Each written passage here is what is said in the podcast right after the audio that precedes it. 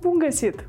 Serviciul de Informație și Securitate a expulzat din Republica Moldova doi cetățeni străini. Operatorul aerian low cost Wizz Air își suspendă toate zborurile către și dinspre Chișinău.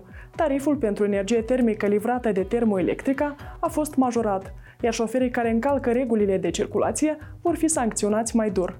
Rămâneți alături de noi! Revedem imediat cele mai importante noutăți ale săptămânii.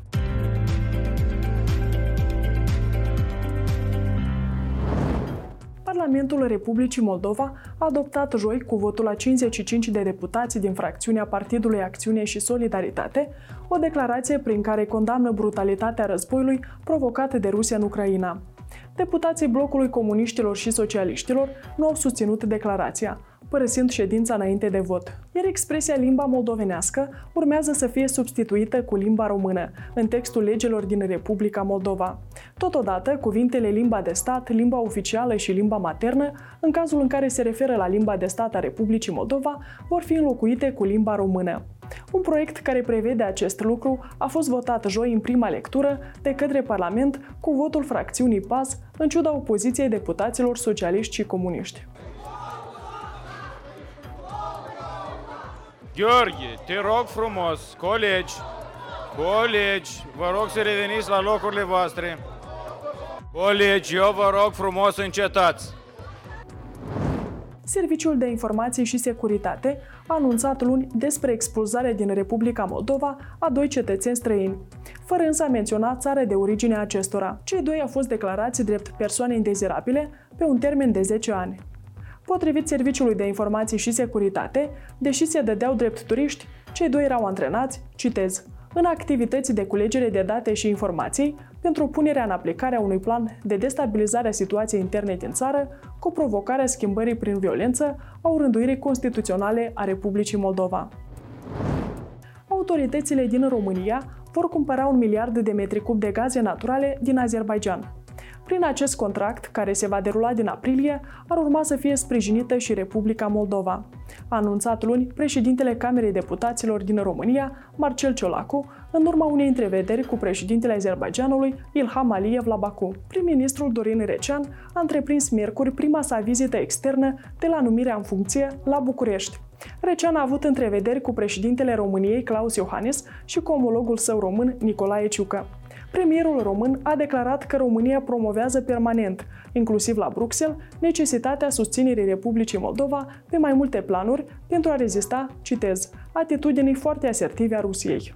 Asistăm la tot mai multe încercări de destabilizare a Republicii Moldova, de creare, de creare artificială, scuzați-mă, de tensiuni, um, de asemenea de narrative ostile, construite pe propagarea intenționată de informații false. L-am asigurat pe omologul meu cu privire la susținerea de neclintit a României pentru respectarea suveranității și integrității teritoriale a Republicii Moldova în frontierele sale recunoscute la nivel internațional. Bucureștiul ne-a ajutat enorm în depășirea crizei energetice. Bucureștiul rămâne avocatul nostru în toate instituțiile europene astfel ca noi să putem avansa accelerat uh, parcursul european. Șoferii care încalcă regulile de circulație vor fi sancționați mai dur. Un proiect de lege în acest sens a fost adoptat joi de Parlament. Una dintre prevederile documentului este suspendarea dreptului de a conduce mijloace de transport pe un anumit termen în cazul în care șoferii depășesc limita de viteză cu peste 60 de km pe oră. Totodată vor fi sancționați mai dur conducătorii care nu oferă prioritate pietonilor care traversează regulamentar strada. Operatorul aerian low cost Wizz Air a anunțat luni că va suspenda toate zborurile către și dinspre Chișinău, începând cu data de 14 martie. Ca urmare, citez, a evoluțiilor recente din Republica Moldova și a riscului ridicat, dar nu iminent, din spațiul aerian al țării. După data de 14 martie, compania susține că va oferi zboruri suplimentare din Iași pentru a sprijini pasagerii din Chișinău. După anunțul lui Zer, reprezentanții autorității aeronautice civile a Republicii Moldova au declarat că zborurile în spațiul aerian național pot fi efectuate în siguranță și că regretă, citez, decizia subită luată de către Uizer. Voi ce credeți? Este sigur în acest moment spațiul aerian al Republicii Moldova? Veți fi afectați de retragerea Uizer din Moldova? Spuneți-ne în comentarii. Primăvara ne aduce căldură mai scumpă în case. Tariful pentru energie termică livrată consumatorilor de către Termoelectrica a fost majorat până la 3577 de lei per gigacalorie, fără TVA, cu 723 de lei mai mare decât tariful actual. Pe de altă parte, prețul pentru energie electrică produsă de termoelectrica a scăzut la 3,93 de lei per kWh, fără TVA, cu 61 de bani mai mic decât cel în vigoare. Anul ăsta am ieșit cu 100 de lei din iarnă. O mașină de crede am adus. Eu nu am gaz.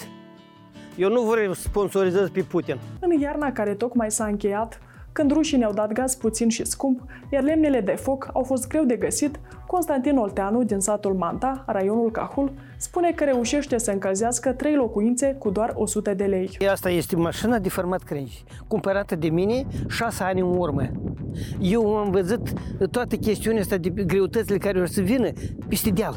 Deci eu înainte am știut că ele ar să fie greu. Eu nu am cerut nici compensație, n-am cerut de la nimeni nică. Nu întrebește. Eu tot timpul m-am rugat un lucru, să nu mă încurci. Să de voi să trăiesc normal, că eu mă descurc. Reportajul integral poate fi găsit pe zdg.md, dar și pe canalul nostru de YouTube. Alocația lunară de stat pentru mai multe categorii de populație va fi majorată din 1 aprilie 2023. Parlamentul a aprobat joi, în prima lectură, un proiect de lege în acest sens. Proiectul presupune majorarea alocațiilor lunare de stat cu 250 de lei, inclusiv pentru persoanele cu dizabilități de pe urma războiului și pentru copiii participanților la lichidarea consecințelor avariei de la Cernobâl. Limba rusă a devenit din nou mărul discordiei în Parlament. Deputatul fracțiunii Partidului Șor, Vladimir Vitiuc, a propus un proiect de lege care prevede ca actele biroului permanent din legislativ să fie traduse și în limba rusă. Fostul deputat comunist-democrat, iar mai apoi membru al Partidului Șor, Vladimir Vitiuc, a devenit cetățean al României cu acte în regulă. Vitiuc, vorbitor de limba rusă, original din Bălți, a depus luni jurământul de credință față de România la Autoritatea Națională pentru Cetățenie din București. Vreau să vă întreb ce ați făcut astăzi la Autoritatea Națională pentru Cetățenie? Jurământul. Ați, spus, ați depus jurământul pentru fața de statul român? Da. Da? Deci de ce ați decis să vă faceți cetățenie română? Nu știu. De ce ați decis să vă faceți cetățenie română? Să obțineți cetățenie română? Am dreptul și bunica mea și bunelul meu a fost cetățeanul României și ca toți cetățeni moldoveni am așa dreptul și în 50 de ani a primit decizie să facă. Continuăm cu evenimentele din justiție. Membrii Consiliului Superior al Procurorilor au decis joi încetarea concursului pentru funcția de procuror șef al Procuraturii pentru combaterea criminalității organizate și cauze speciale. Hotărârea vine după ce, la începutul lunii februarie, membrii Comisiei Speciale de Preselecție a Candidaților și-au anunțat retragerea din componența comisiei iar dosarul inițiat în cazul tinerei de 25 de ani, Marcela Palade, care a rămas fără picioare în urma unui accident rutier, a fost transmis procuraturii municipiului Chișinău cu propunerea de întocmire a rechizitoriului și expedierea cauzei penale în instanța de judecată. Potrivit purtătoarei de cuvânt a Procuraturii Generale, Violina Moraru, procurorul urmează să emită o soluție pe caz în termenul legal de cel mult 15 zile. O fostă șefă interimară a Direcției Educației Tineret și Sport a sectorului Buiucani și un om de afaceri au fost reținuți miercuri pentru 72 de ore de ofițerii Centrului Național Anticorupție și procurorii anticorupție în urma unor percheziții efectuate într-un dosar de corupție. Potrivit surselor ziarului de gardă, funcționarea reținută este actuala șefa Direcției Generale pentru Protecția Drepturilor Copilului din cadrul primăriei municipiului Chișinău, Tatiana Oboroc. Conform Centrului Național Anticorupție, administratorul unei companii de construcție le oferea mită unor persoane publice din cadrul Direcției Generale Educație, Tineret și Sport și direcțiilor teritoriale Chișinău pentru a-i desemna compania în calitate de câștigător la licitațiile de achiziționare a lucrărilor de reparație a instituțiilor preșcolare, primare, liceale și de învățământ extrașcolar. Iar fostul deputat democrat Vladimir Andrunache rămâne în arest preventiv în dosarul frauda bancară. Magistrații judecăturei Chișinău, sediul Ciocana, au prelungit arestul preventiv în privința lui Andronache considerat un apropiat al fostului lider al Partidului Democrat din Moldova, Vladimir Plahotniuc, pe un termen de 30 de zile până pe 1 aprilie 2023. Procuratura Anticorupție a anunțat luni că a avut loc o nouă ședință de judecată în dosarul în care controversatul om de afaceri Veceslav Platon este învinuit de fabricarea cardurilor bancare și spălarea banilor, la care apărătorii inculpatului nu s-au prezentat. Astfel, procurorul a solicitat aplicarea menzii în privința acestora, iar instanța a decis aplicarea menzii judiciare în mărime de 2000 de lei fiecăruia.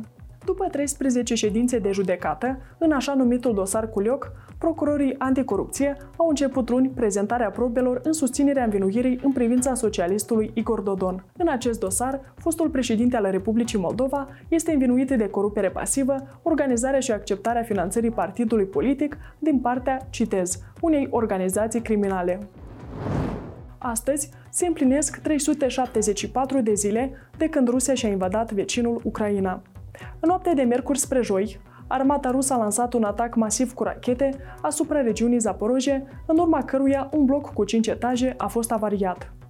Cel puțin trei oameni au murit, iar cinci au fost răniți. Analiștii de la Institutul American pentru Studiul Războiului susțin că Federația Rusă își intensifică promovarea propagandei privind presupuse operațiuni ucrainene sub stack fals pentru a distrage atenția de la lipsa de succese pe câmpul de luptă și pentru a încetini furnizarea ajutorului militar occidental pentru Ucraina. Săptămâna aceasta a fost marcată de un accident feroviar produs în Grecia. Un tren interurban de pasageri, care circula dinspre Atena spre orașul Salonic, s-a ciocnit cu mare viteză cu un tren de marfă în afara orașului Larisa, din centrul Greciei. În urma tragediei, cel puțin 46 de persoane au murit, iar 85 au fost rănite. Vă mulțumim că ne urmăriți! Numai bine!